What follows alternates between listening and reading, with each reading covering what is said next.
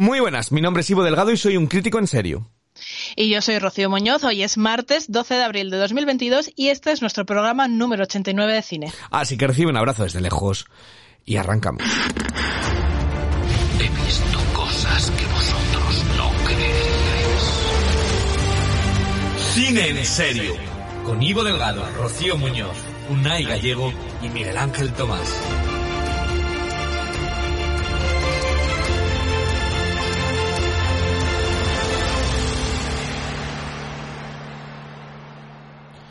Esta semana venimos con tres películas en busca de razones que muevan una historia. Arrancaremos con la de conocer al asesino de Muerte en el Hilo, la nueva película de Kenneth Branagh. Vamos a seguir con las razones que desembocaron al suicidio de una de las niñas de cristal. Y terminaremos con las razones para hacer una película como Apolo 10 y medio.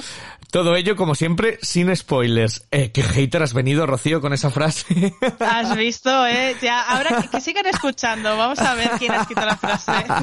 Hay que decir que bueno, que la he escrito yo. Eh, esta semana además estamos mano a mano, tú y yo, aquí, pim pam, eh, porque... Repartiendo leña. Repartiendo. Como nos ha llegado la Semana Santa, pues están todo el mundo liado, están a sus cosas y demás, y no nos hemos podido juntar todos. Hemos dicho, no podemos dejar el podcast de cine sin hacer. Eh, Rocío se pegó un atracón ayer que te viste todas las tres películas una detrás otra. Eh, yo me vi dos, eh, así que para que luego digáis que no tenemos, que no tenemos convicción, porque además, menudas películas que las traemos, ¿vale? Así que si habéis visto alguna de ellas, eh, sobre todo la de muerte en el, la de muerte en el Nilo ha sido, ha estado en cines y ahora llega a Disney Plus, ha sido famosa además, o eh, la de las niñas de cristal, o Apolo 10 y medio, eh, pues, eh, ¿dónde se pueden poner en contacto con nosotros, Rocío? Pues mira, tenéis tres vías. La primera es Twitter, donde nos podéis encontrar como arroba podcast en serio. La segunda, nuestro grupo de Telegram, donde también nos podéis encontrar como podcast en serio. Y la tercera, pues si nos escucháis desde iVoox, dejándonos un comentario en la plataforma. Pues ahí en iVoox nos han dejado un comentario, eh, pues nuestros, nuestros compis, nuestros amigos. Eh, la semana pasada que hablabais vosotros, bueno, yo entré, entré de aquella manera como, como pude, eh, pero hablábamos de más del acontecimiento del proyecto Adam y de la burbuja. ¿Te has visto la burbuja? No. Pues la puedes, la puedes haber visto y te habían parecido peliculones los de esta semana. Es lo bueno que tiene la burbuja, ¿la ves? Después de esa película, cualquier cosa eh, te, te parece mejor. La, voy- Eh, la voy a utilizar a partir de ahora. Sí, pues Héctor del podcast de los tres amigos nos ponía genial programa, gente, no entiendo cómo Utah Pato sigue haciendo películas, son mediocres, se pasa mucho de presupuesto y no suelen ser grandes éxitos. Si fuera mujer ya había caído en el ostracismo. Ya estamos, eh, estos mensajes feministas, eh, Rocío. Eh, no, Pues tiene toda la razón. Eh, probablemente, si fuese mujer ya la habían cancelado, ya la una mujer solo tiene derecho a un fracaso, ¿no? Y, y Utah Pato ha tenido varios. A mí me gusta Utah Pato, sigo reconociendo que a mí me gustan bastantes películas de él, yo me he reído mucho, pero bueno, eh, ahí está la opinión de, de, de Héctor que no le traga. Dice, si el proyecto Adam, muy cuca, pero es una mezcla de muchas pelis Amblin y de ciencia ficción de los 80. El vuelo del navegante, de las Starfighter, y me parece muy fuerte que defendáis la basura inmunda que es Alerta Roja. Pues os va por ti, Rocío. Eh, A ver, no es que la- yo sé que es Sí. una basura inmunda, pero no la defiendo, simplemente digo que me gusta. Sí, lo dijimos además que la nota nos daba como vergüenza ajena casi decirlo que nos lo habíamos pasado bien con ella, porque está, no es una buena película, a veces pasa, sabes que no es una buena película, pero oye, si la disfrutas y te lo has pasado bien, pues dices, bueno, pues mira, es lo que nos pasó. Y sí, el proyecto Adam, ay, a mí me pareció muy, muy guay, me pareció muy simpática. Yo se la he recomendado a bastante gente, en plan, va, es simpática, es para matar la tarde. Así que está bien. Y luego nuestro quinto elemento, eh, nuestra que- queridísima Franz, nos dice, qué buen programa, team, me apunto ipso facto más, que después de vuestros comentarios me habéis dejado in love. Eh, pues fíjate, eh, Franz fue corriendo al cine a ver más eh, después de eso que es me que lo nos dijo. hace mucho caso, Qué ¿eh? guay, pues eh, muchísimas gracias. Y luego nos dijo, eh, después, lo meto ahí como en un impasse, eh, después de haber ido a ver más, nos dijo, acabo de ver más y me ha dejado clavada en la butaca. Espectacular elenco, estoy muy de acuerdo con vosotros, sobresaliente, no entiendo cómo se han colado otras en los Oscar y esta ha quedado olvidada. Mil gracias por recomendarla, amigos. Es que es un peliculón más, eh, fíjate, eh, yo creo que no está teniendo la taquilla que merece eh, y la gente, así que buscadla, no leáis, no le, leáis, uy, no leáis de qué va, eh, id al cine y poneros a ver más porque es genial. eh. Sed como Franz, id a ciegas. Sí, id a Solo porque ciegas. nos escucháis y vais a comprobar. Porque es que os va a quedar clavado, de verdad. Es, es, es muy, muy, muy guay. Eh, y luego dice, eh, el proyecto Adam la vi en su hora perfecta. Domingo por la tarde, con el coffee, disfrutona y familiar. Por cierto, el Adam Jr. me encantó eh, para invitarlo a nuestras noches de pijamas con los sobrinos. Pues mira, el actor del proyecto Adam, si no lo sabías Rocío, eh, le han fichado para hacer la serie de Percy Jackson y el ladrón del rayo, las de la saga de libros, van a hacer las series y va a ser el protagonista, que a mí también me parece que, que, que fue un, para los niños que son normalmente muy hostiables en las, eh, las películas, este está bastante bien. Y dice, muchas gracias por vuestros eh, filtrados y por eh, vuestra mención y cariño. Vais motivando cada día vuestro quinto elemento. Eh, besitos para todos y que no pare. No, muchísimos besos para ti, muchísimas gracias, la verdad, Franz, por escucharnos. Por cierto, me han dicho en algún grupo de Telegram, porque esta semana he estado más activo, porque como estaba viajando y demás, eh, que nos escucha gente y demás. La gente no nos suele dejar comentarios, pues porque les pasa como a mí, que le da pereza luego ponerse a escribir, Sí. pero me han mandado un montonazo de amor para, para nosotros, eh, por el podcast de cine. Así que muchísimas gracias a todos los que nos escucháis. Ya nos hagáis Qué llegar guay. el cariño por, por aquí, por lo otro, por tal, nos da igual. Eh, nosotros no lo hacemos eh, ni para hacernos famosos, ni para escuchas, ni demás, sino para crear realmente una familia de recomendarnos cosillas y disfrutar haciéndolo. Así que cada vez que nos dais un me gusta o nos decís una palabra bonita, eh, no cae en saco roto. Eh, Sí, y que, y que al final lo importante es que nosotros nos lo pasamos bien haciéndolo y que vosotros os lo paséis bien escuchándonos. y colaborando con nosotros y diciéndonos, pues no tienes ni idea en esto, Rocío, eh, yo soy Team Ivo, eh, esas cosas que... Justamente eso, ¿no? no, pero nos viene muy bien eh, debatir de cine, hablar de cine y, y de verdad muchísimas gracias a todos los que nos dejáis un comentario y, y sobre todo, bueno, a Franz, que es nuestro quinto elemento, que nos da tantísimo cariño. Mil, mil, mil millones de, de gracias. Eh, y esta semana, como estamos Rocío y yo mano a mano, el abuelo sigue todavía teniendo que pasar la ITV, que ya sabéis que eh, fue a hacerse el carnet de identidad y están comprobando ahí que si el papel han tenido que sacar los, las, las lápidas de las piedras, las losas para comprobar, pues no ha podido estar con nosotros. Así que la sección de cine clásico que decimos, que bueno, es el reto cinéfilo, es una película inspirada en el deporte, lo pasamos a la semana que viene. Esperemos que ya Es que lo de hacer deporte se nota que no nos gusta. lo pasamos para la semana que viene y nos vamos a meter a los estrenos. Aunque sea más corto, pues eh, así tú y yo a mano a mano. ¿Qué te parece si nos vamos a, a Egipto, Rocío? Pues venga, vámonos. Pues venga, vámonos, que Kenneth Branagh claramente no se fue a Egipto para rodar esto con esos fondos que, que ha metido en la nueva película Muerte en el Nilo, que además está en Disney Plus. Vamos a, a la Muerte en el Nilo.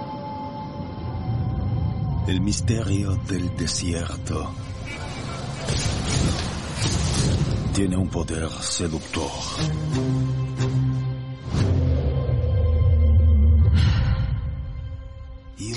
En Muerte en el Nilo viajamos a bordo de un lujoso barco de vapor de la mano del mítico detective Hércules Poirot. Él será el encargado de descubrir el enigma tras un terrible asesinato y una trama de enredos e intereses que convertirá la luna de miel de un adinerado matrimonio en un misterio difícil de resolver. El recién oscarizado Kenneth Branagh dirige y protagoniza esta adaptación de la novela de Agatha Christie que completa con nombres como Gal Gadot, Armie Hammer o Letitia Wright entre su reparto.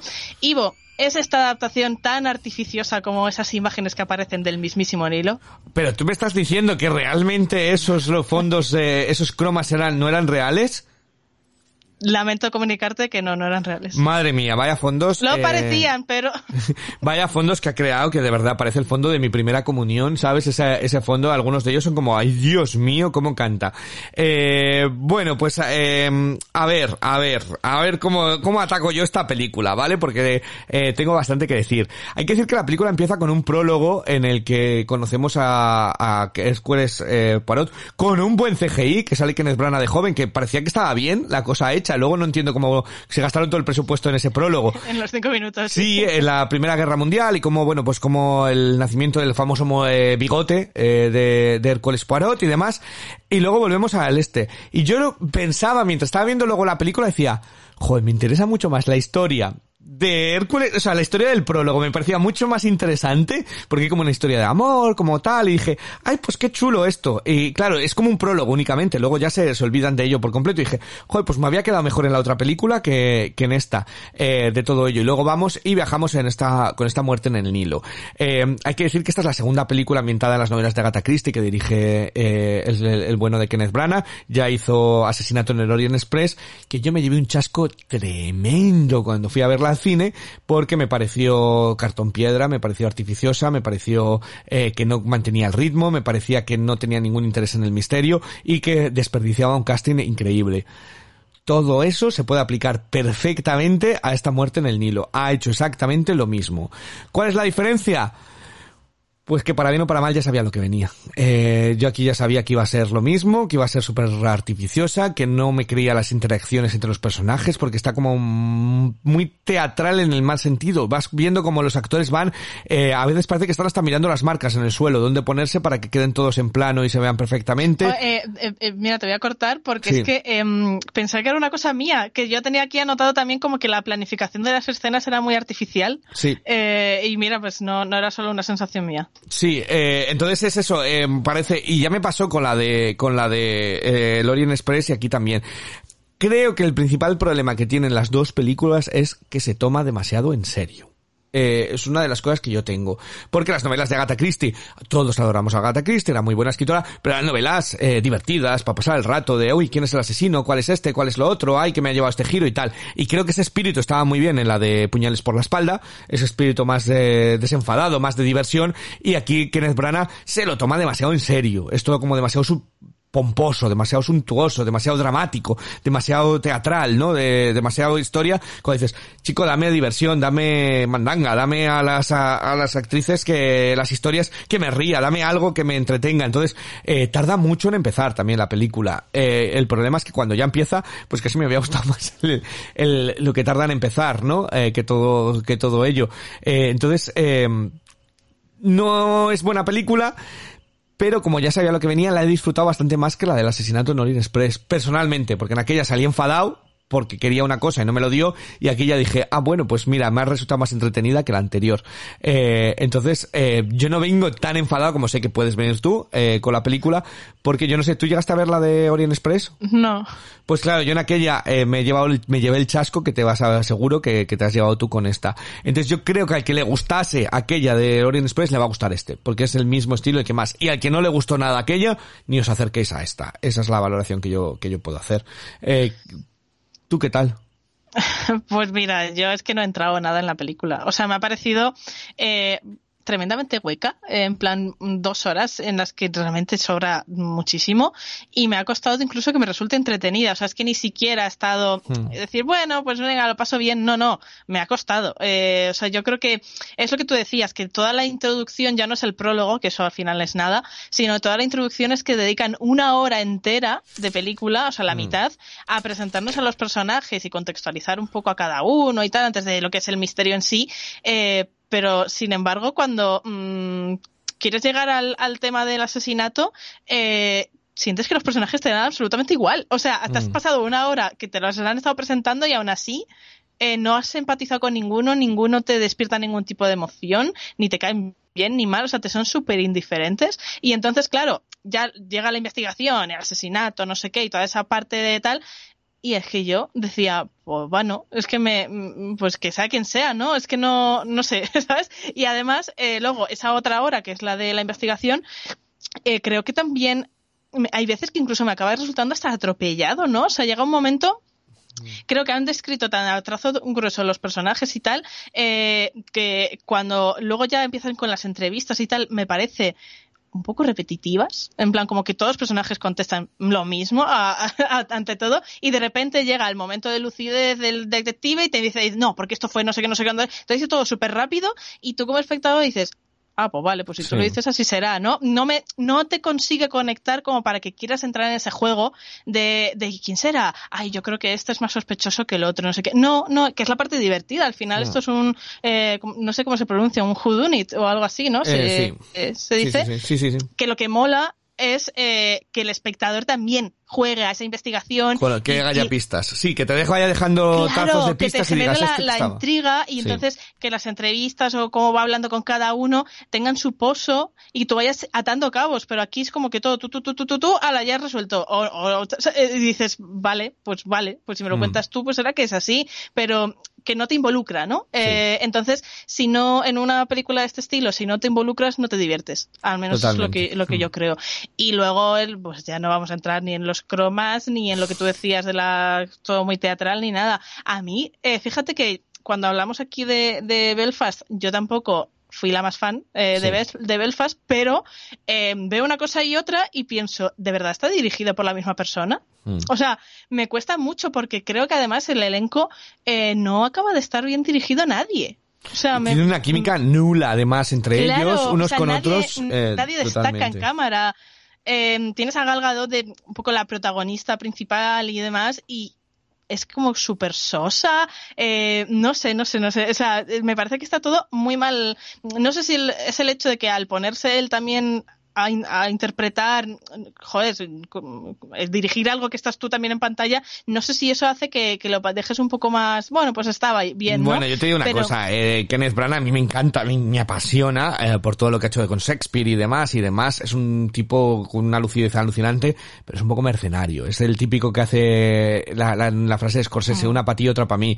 Hace un Thor, eh, que ha hecho dos, dirigido dos de Thor, o por lo menos la primera, que se nota que, que ha ido a por el dinero, poner la cámara. La Cenicienta también hizo la versión de acción real que no tenía nada por dónde cogerla. Y luego él con ese dinero yo creo que financia sus cositas pequeñas como Belfast, que se le ve que tiene cariño, mimo y cuida y demás. Y esta se nota, se nota eso, que es como muy... eh, Sí, claro, pero me cuesta mucho eh, decir, Mm. pero de verdad, en, un lapso de tiempo tan corto ha podido hacer cosas tan distintas. Luego, te gusten o no, pero de una cosa que se ve un producto de calidad y con autoría y con bien Mm. colocada la cámara y bien Sí. trabajado a esto que es como, pues eso, podría ser eh, una película de cines como que podría ser un- una miniserie que ponen en Movistar que viene de no sé qué país que han adaptado la novela. O sea, Sí. una cosa muy, muy extraña. Entonces, eh, pues no- es que no, no me ha gustado. Sobre todo por eso, porque no me he entretenido. Y si Mm. una película que es puro entretenimiento no me aburre y estoy pidiendo la hora a cada rato, pues para, para ver historias de Agatha Christie prefiero los videojuegos. ¿Qué quieres que te diga? Me lo paso mejor. O, con que- el de los libros, ¿eh? Porque del libro, yo el de Orient Express, este no me lo había leído, pero el de Orient Express me lo leí y es súper entretenido, un libro de Agatha Christie, de También, verdad. también. Pero bueno, me refiero a adaptaciones o cosas que se basan Sí. en, en los libros. Yo tengo videojuegos de aventura gráfica y me parecen más entretenidos porque por lo menos te sientes partícipe. ¿no? de lo que te están contando. Sí, yo estoy contigo totalmente. Creo que ese es el principal problema, que aquí no realmente no sabes quién puede haber sido, quién no puede haber sido, porque pueden haber sido todos, pero no por pistas o por tal, no porque digas, ay, mira, este está mintiendo y no tal, o lo he visto antes. Entonces yo creo que aquí es el También te digo fallo. que en el fondo lo adiviné desde el principio. ¿eh? o sea, que eres sin demasiado lista. nada, me dio la vibra de "Ah, va a pasar esto y mira. Eh, pero sí, bueno, pues eh, yo de nota, ¿vale? Yo le he dado un cinco y medio porque me ha matado el rato, que es la misma nota que luego le acabé dando al asesinato en Orient Express. A mí me gustan estas historias y creo que es más amor hacia que tengan que realmente méritos. Pero no sé qué nota le has dado tú.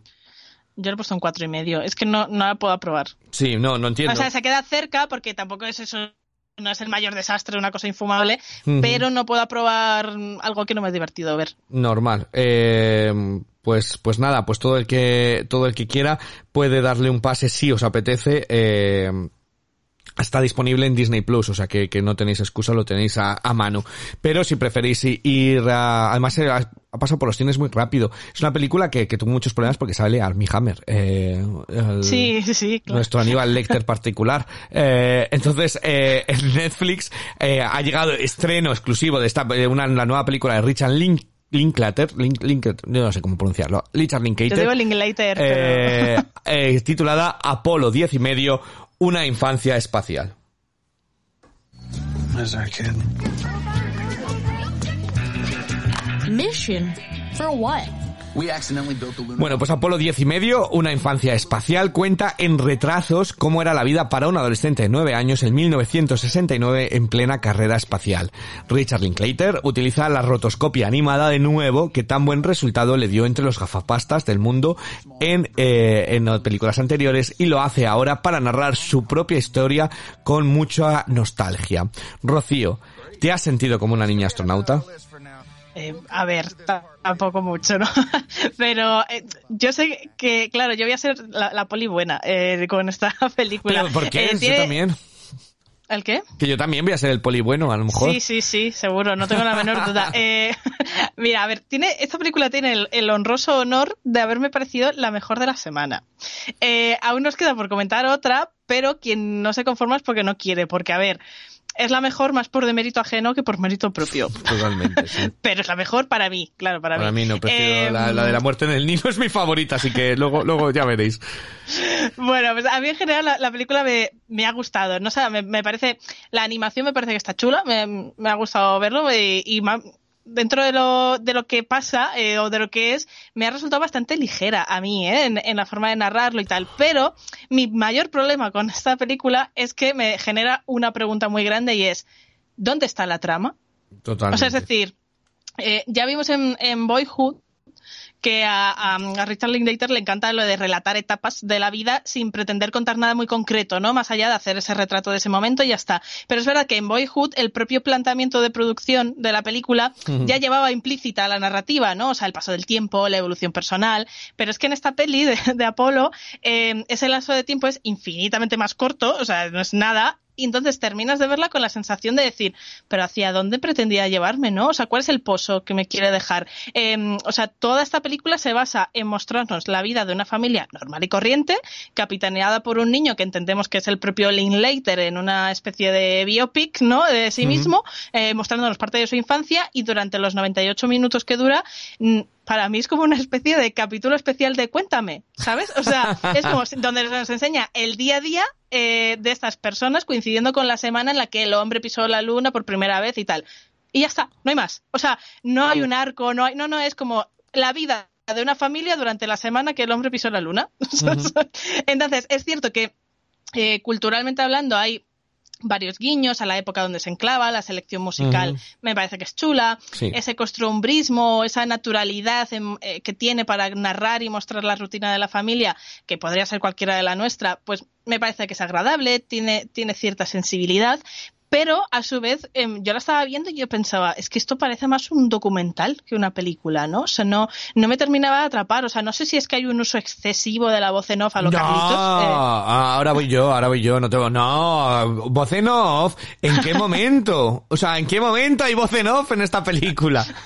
claro, pero es que es, es- es rollo Carlitos en cuéntame, de Oh, verdad. Dios mío. Eh, entonces, no sé si es porque está todo el rato la película narrándose en voz en off, eh, o no sé si es porque, aunque son la sucesión de los hechos es crono- cronológico, a su vez las escenas son como un poco inconexas entre sí, ¿no? O sea, entonces, no sé, si hay momentos que parece más como un ensalza- ensalzamiento a la NASA y la hazaña de Estados Unidos en la Luna y tal, que ese pseudo biopic que, que él pretendía. Entonces, mm, la sensación que me queda es como, vale, pues es agradable de ver, es ligero, es bonito, pero no me lleva a ningún lado. Entonces creo que aunque esté bien a unos términos objetivos, no me puedo sentir fascinada ni encontrarle unas virtudes cinematográficas incontestables. O sea, me parece que es correcta, aceptable, pero al mismo tiempo que, que lo veo así, también me parece mm, tremendamente prescindible. Y eso es, yo creo que es el, el mayor problema de la película.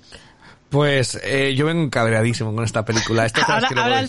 Ahora, ahora, ahora voy. Eh, yo creo que esta eh, película está hecha para los culturetas gafapastas que dicen, "Uy, qué pasada de película porque es de un director famoso y nos está acercando a su mundo y el que no la vea no entiende. Esto es lo que has dicho, una recolección de viñetas de una infancia presentadas con un aire falso de nostalgia, eh, porque es que la gente, "Buah, es súper nostálgico. ¿Qué mierda? ¿Quién ha vivido en los 60 en Estados Unidos? O sea, a mí que no me venga la gente a decir, oh, qué nostalgia, los juegos de tal. Pues son juegos que yo no tenía ni zorra, es decir, ni, ni la mayoría. Yo he nacido en el 85, a mí no me crea nostalgia el haber visto, el haber visto esto. Entonces, sí que la selección musical te lleva y te ambienta, pero tiene que tener algo más la película. Y es que no tiene nada más, como tú lo has dicho muy bien, es, no hay argumento. Y luego, lo peor que tiene es esa voz en off, es que es horrible. Es que no es una película esto. Esto es un audiolibro, realmente es un audiolibro al que le han pintado dibujitos para acompañarlo. O sea, no, es realmente alguien contándote, eh, estás escuchando las memorias de Linklater este, eh, todo el rato. Además que te va contando hasta, hasta los sentimientos, las sensaciones, eh, con, con canciones de fondo, ¿vale? Entonces va recitando frases de la manera más perezosa, además, en plan, en el colegio era siempre el mismo ritual. Eh, ponían la televisión y cantábamos con la televisión la cuenta atrás. Y oyes a los niños ahí, 10, 9, 8, 7, y luego cambian a otras cosas. Entonces son cosas que no tienen por qué contarte porque estás viendo a los putos niños viendo la televisión. Entonces Entonces, a lo mejor, si cuando llega te lo pone y te pone la profesora, y si no hubiese esa voz en off, eh, yo creo que la película podría haber medio funcionado, como viñetas todo el rato, una tras otra, aunque no tenga hilo, dirías, ah, qué guay, ha hecho un mosaico de lo que hay. Pero al haber la maldita voz en off diciéndote, sentíamos la, la, la, se- podíamos sentir cuando hacían la cuenta atrás toda la emoción, todo el esto, nadie sabía, yo sabía cómo se sentían, sentía como que no tal, ¿me quieres mostrar algo? O sea, ¿quieres dejarme? Porque es lo que te digo, es como que alguien te está contando sus vacaciones en, en Mallorca. Igual, el mismo interés, que estás ahí como diciendo, ay, qué bien, qué bien. Es un audiolibro eh, con dibujitos. Entonces, quiere este que, que no pienses en ningún momento. Entonces, eh, es a veces yo pensaba, digo, tengo puesta la audiodescripción, esto de que salen para la gente invidente, porque decías, que no tiene sentido que me narre todo tantísimo, la verdad. Entonces yo creo que esta película, pues al que todo el que me dice que le gusta, yo creo que es porque no les gusta pensar. Eh, quieren que se lo den todo masticado y lo que tienes que pensar, lo que tienes que decir, lo que tienes que decir. Yo digo que es una gente, eh, una película para gente de, de- de miras cortas, eh, que no le gusta mirar más allá o no le gusta dejarse llevar por nada de todo ello. Entonces, Sí, que a mí me ha gustado, más o menos. bueno, pues entonces, pues tú te gusta entonces que te digan cómo te tienes que sentir, cómo tienes que ver las cosas, cómo tienes que hacerlo y sentir nostalgia eh, de algo que no es nostálgico, porque además es súper mega americana. O sea, es que no puede ser más americano todo el mensaje, todo esto de la carrera espacial, el Viva América, God Bless America, somos los mejores y así vivíamos. Y si no habéis vivido así, sois una mierda de país que, que os encantaría venir aquí al país de las, de las barras, las estrellas, los gordos y Donald Trump. Eh, es que no puedo con esta película, no me ha gustado nada, a- a- absolutamente. El personaje no he conectado, no le conozco para nada, eh, no he sufrido con él o padecido o llevado un núcleo, no tiene nada de argumento que digas qué interés tengo yo en que pase o esto, o emoción o tal. Nada, son retratos de una historia, son los dibujitos con la rotoscopia esta que a mí tampoco me dicen gran cosa, la verdad, están bien hechos, pero no me dice gran cosa y se-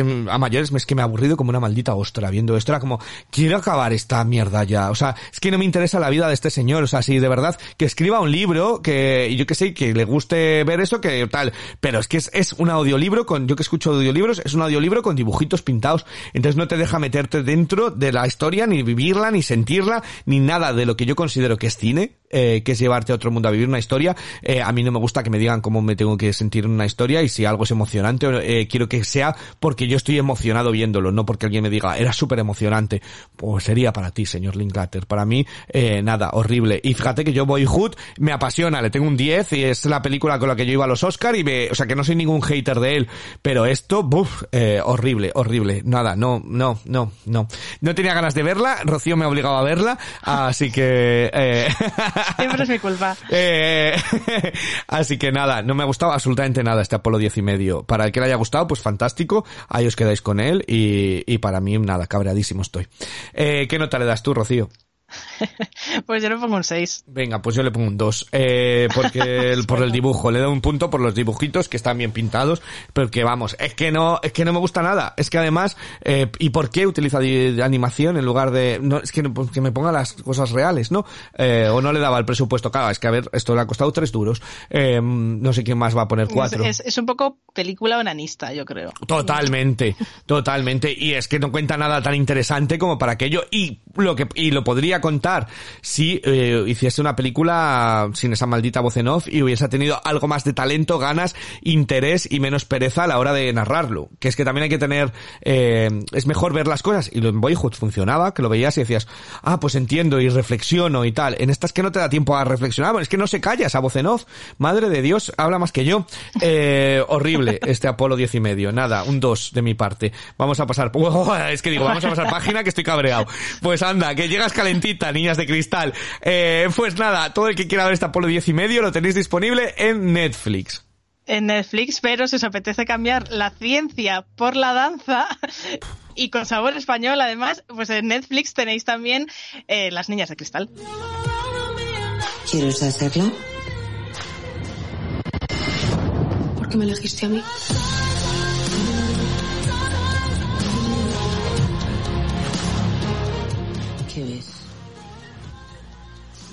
Cuando el Ballet Clásico Nacional se queda sin su estrella principal, Irene es elegida como sustituta para protagonizar la gran producción de la compañía. Es ahí cuando conocerá a Aurora, una bailarina llena de inseguridades con quien entablará una amistad tan inseparable como obsesiva. María Pedraza y Paula Losada encabezan un cartel que completan nombres como Marta Azas, Mona Martínez o Ana Wagener. Y bueno, ¿te has apuntado al casting del Lago de los Cisnes después de ver esta película? Sí. Porque si esto es lo que las que contratan, tengo todas las posibilidades del mundo y eso que yo me bailo como, como una patata rodando eh, a través de, a través de una cuesta abajo. Eh, esta película, yo tengo, le voy a dar un punto positivo, ¿vale? A las niñas de cristal, y es que creo que adapta muy bien eh, ese concepto del ballet. Es decir, es un auténtico coñazo. Igual que el ballet es un coñazo, la película es Ay, igual de.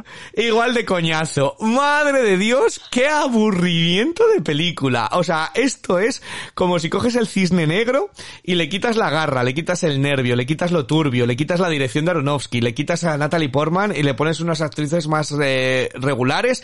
Eh, o sea, le quitas todo eso y te queda, ¿qué te queda? Pues las niñas de cristal, un tostazo que luego además intentan ir como de súper con un giro ahí de más y tal, pero que es que ya estás aburridísimo. Sí que es cierto que termina mejor que empieza, pero es que es que empieza muy mal, es que son dos horas y cuarto de película, eh, además. Eh, o sea, es que no estamos hablando de hora y media, que va, que va. Entonces la primera hora de película te tratan de presentar los personajes que hacen fatal. Eh, la, la chica que, eh, primera, que es como súper tímida al principio, te la cuentan como que ella tiene, eh, tiene un problema físico, entonces ella es como muy retraída y demás, y de una escena para otra, ya está, ya está hablando tan tranquila, ya ha salido del cascarón, eh, entonces te dices, pero esta no era la tímida, eh, y demás. Y luego tiene unos diálogos, eh, tengo uno apuntado que me hizo muchísima gracia al principio, que dice, que le dice una a la otra, dice, ¿y cómo, cómo era ella? Eh, dice, María, dice, sí, pues María, era eso, María. Y dices, ¡ole, con dos huevos! Así, así se escribe. Así se escribe. Eh, luego, además, hay una escena que dice, tiene trastorno alimentario, tiene anorexia. Y dices, eh, es anoréxica, mi hermana. Dice, que no, chica, que vomitar es bulimia. O sea, es que es como, pero, pero hay alguien que, eh, o sea, lo, lo más básico, básico, eh, de, de la serie, eh, de la película, a mí es que no me ha gustado nada. Y luego, además, tiene unas escenas pretendidamente mm, artísticas. Esa escena en el lago, o demás, o, o con los figurines de cristal, que es larguísimas, además, las escenas. Bueno, y, de- y decíamos el croma de muerte en el hilo, pero le Eh, hacía pero- compañía, pero, ¿eh? pero bueno, sí, lo ves y dices, ¿cuándo acaba esto? O sea, es lo mismo, la sensación cuando algunos, si alguno habéis visto ballet, me vais a enterar, que, que, me, que me perdonen que es ignorancia, ¿vale? Pero yo un día dije, me quise volver cultureta, dije, voy a ver ballet, o sea, en la vida hay que ver una, hay que ver porque no se puede decir que algo no te gusta si, si no lo has probado, ¿no? Y mira, eh, vaya, vaya, vaya, vaya con el ballet, o sea, tienes que entender porque es telita, eh, pues esto igual, escenas larguísimas.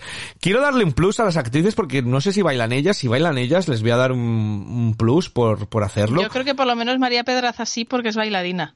Pues eh, ella está bastante bien, además, María Pedraza. Creo que para lo, lo absurdo, lo ridículo que es todo, eh, eh, pues, eh, pues ella está, está bien. Pero luego tiene una trama paralela con el de la disco, una discoteca rarísima que aquello parece Berlín de repente, que hacen como una performance y luego va y bu- bueno, una cosa rarís- rarísima es, muchas cosas rarísimas de esta, de esta, de esta película.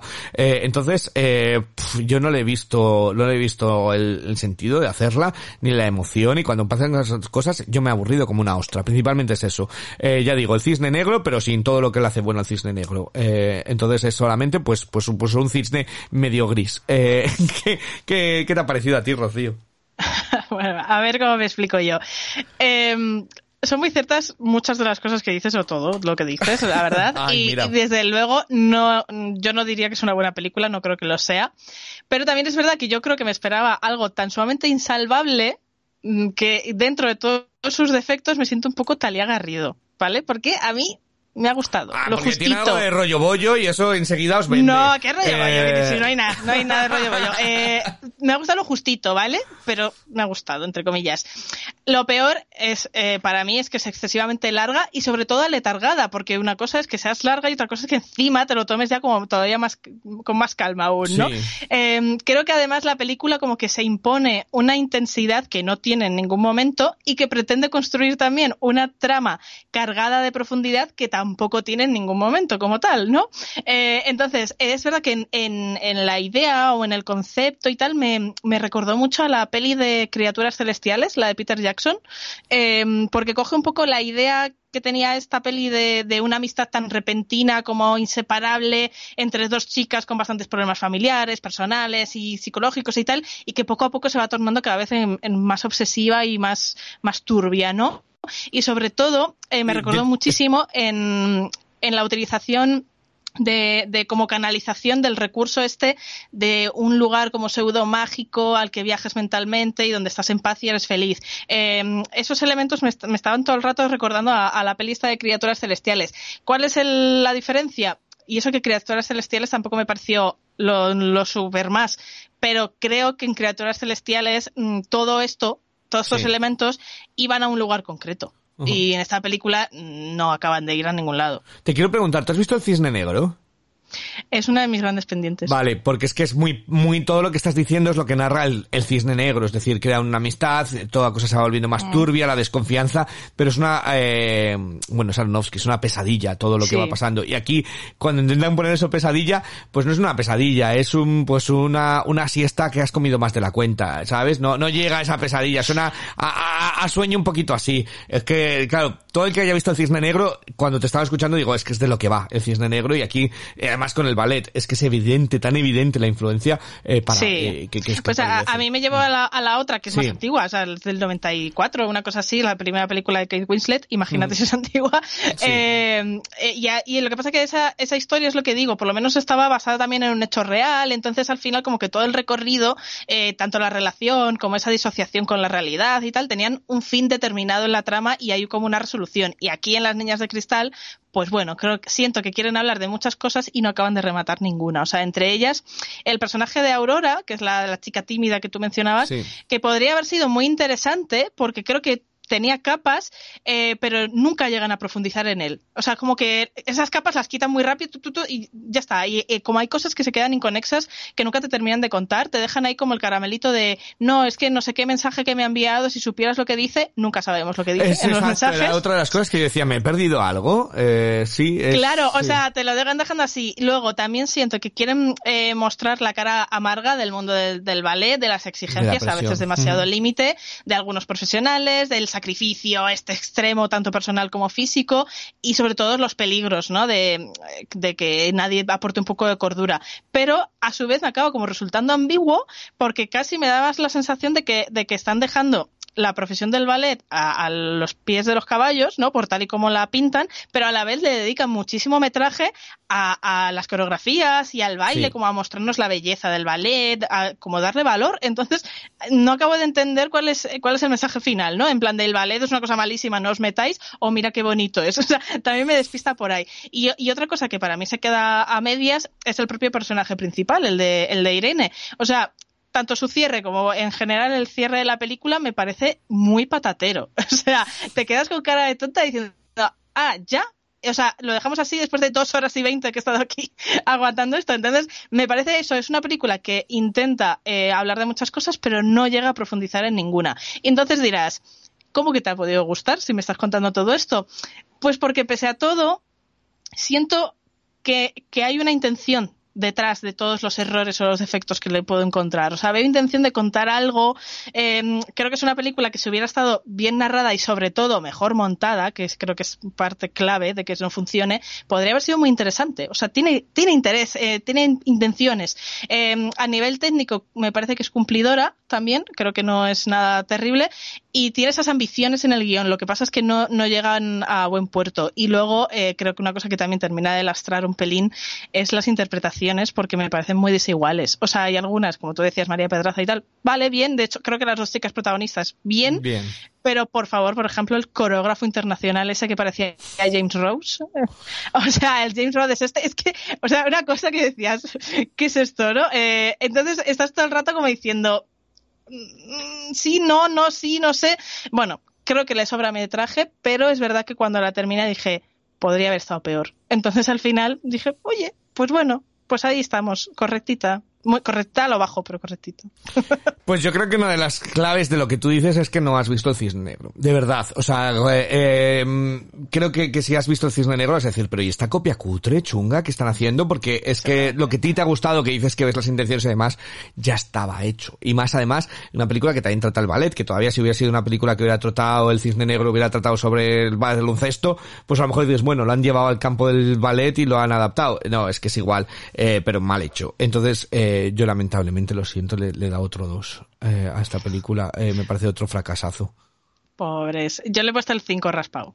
Bueno, pues has venido más, ha venido más buena la niña hoy, eh, que menos con la de muerte en el Nilo, eh, pero sí, a mí... Es que es, es que es la única que, que de verdad me ha aburrido soberanamente. Esta Jo, todavía esta- iba a ratos. Yo esta me ha aburrido un montonazo. Luego al final sí que es cierto que remonta un poco y tenía como algo de interés en alguna cosa. Pero eh, pf, también tiene una conversación ahí que la madre que sale y que no sabes ni qué profesión tiene y luego dice, no, te voy a llevar a los juzgados y dices, ah, que, ah, ahora entiendo. Bueno, bueno, es que no tiene ni, de- ni pies ni cabeza esto. El caso, que todo el que quiera ver estas niñas de cristal y tenga dos horas y cuarto, que no sepa qué hacer con ellas y esté planteando en, eh, yo qué sé, eh, clavarse cerillas ardiendo debajo de las uñas, esto es mejor, ¿vale? Bueno, recordemos que Netflix da la opción de ponerlo a 1,5x también. Eso es Pues a lo mejor el baile, el baile era más divertido, verles, verles girar a más velocidad. Eh, bueno, pues tenéis las niñas de cristal disponible en eh, Netflix.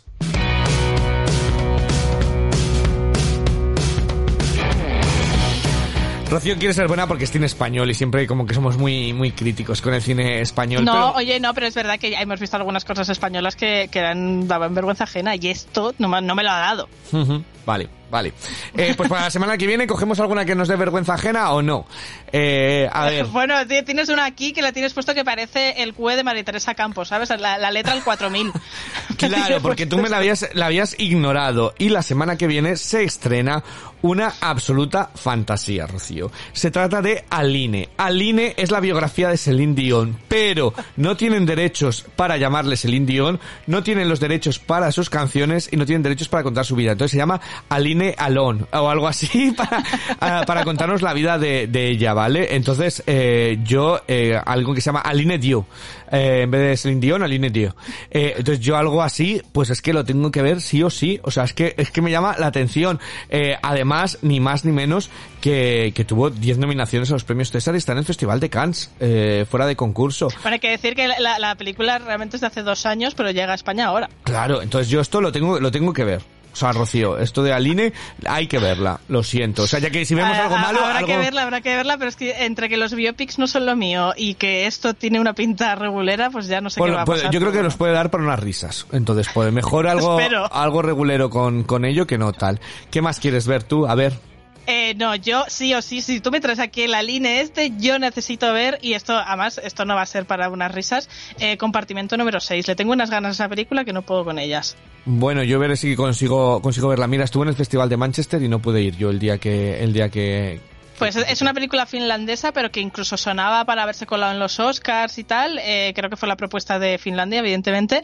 Y, y le tengo muchas ganas. Siempre he leído muy buenas críticas desde que empezó la época de festivales el año pasado. Sí, ganó el actor. en- em, estuvo, como digo, en el Festival de Cine de Manchester y no pude verla. Eh, ver si lo consigo. Sí que eh, llegó a los Globos de Oro, que no es que sean hoy en día los Globos de Oro, pero ahí que sí que Bueno, se ganó el premio en del mejor jurado. película de habla no inglesa. Ganó el premio de jurado en Cannes. O sea que, mira, venimos muy de Cannes. Eh, Aline y compartimento número 6. Cada uno elegimos una. Eh, y la tercera, eh, te dejo que, que elijas. Me da, me da igual, la verdad. Pues bueno, se estrenan así varias cosas un poco patateras al principio, vamos, por lo menos la sensación que da. Yo si tuviera que elegir, me quedaría con, con Fresh, que llega a Disney Plus, eh, con Sebastián Stan y tal. Es como, bueno, un, un, un thriller con cosas de comedia y de terror. eh, puede estar curiosa. Pues Ana, que no tarda, porque la de Fresh había estrenado y yo digo, ¿qué es esto de la reina de los cupones? Esta también lleva aquí estrenada media vida en Amazon Prime, la verdad, porque sale Con, mi, con Kristen mi Bell. adorada Kristen Bell. Eh, Entonces, eh, me da igual, Fresh o la reina de los cupones. Yo creo que Fresh puede estar un poquito mejor. Bueno, pues venga, pues vemos, vemos Fresh. Parece como una parodia de las citas de Tinder. Con un poquito, me recuerda. Bueno, no he visto nada de la película, pero me da la sensación, me recordaba la serie esta que hacía. mm, eh, jo, eh, ¿Cómo se llamaba? Drew Barrymore. Exacto, esa. Oh, cómo me encantaba la Santa Claritas Diet. Ay, Esa es. ay, me va a doler porque esa, esa cancelación me dolió mucho. Eh, venga, pues vemos Fresh, compartimento número 6 y sobre todo Aline. De verdad, ven, eh, sumaros al carro de Aline, que esto va a ser maravilloso comentarla. Eh, así que eh, la semana que viene vendremos con estas tres películas y esperaremos que Héctor ya haya te- le hayan renovado ya el DNI eh, finalmente y eh, bueno pues traeremos muchas muchas más cosas. Muchísimas gracias, doña Rocío Muñoz. Eh, Nada, y volvemos en siete días para hablar de estas películas las que se tercie. Que seáis tan felices como os permita el 2022. Hasta la semana que viene.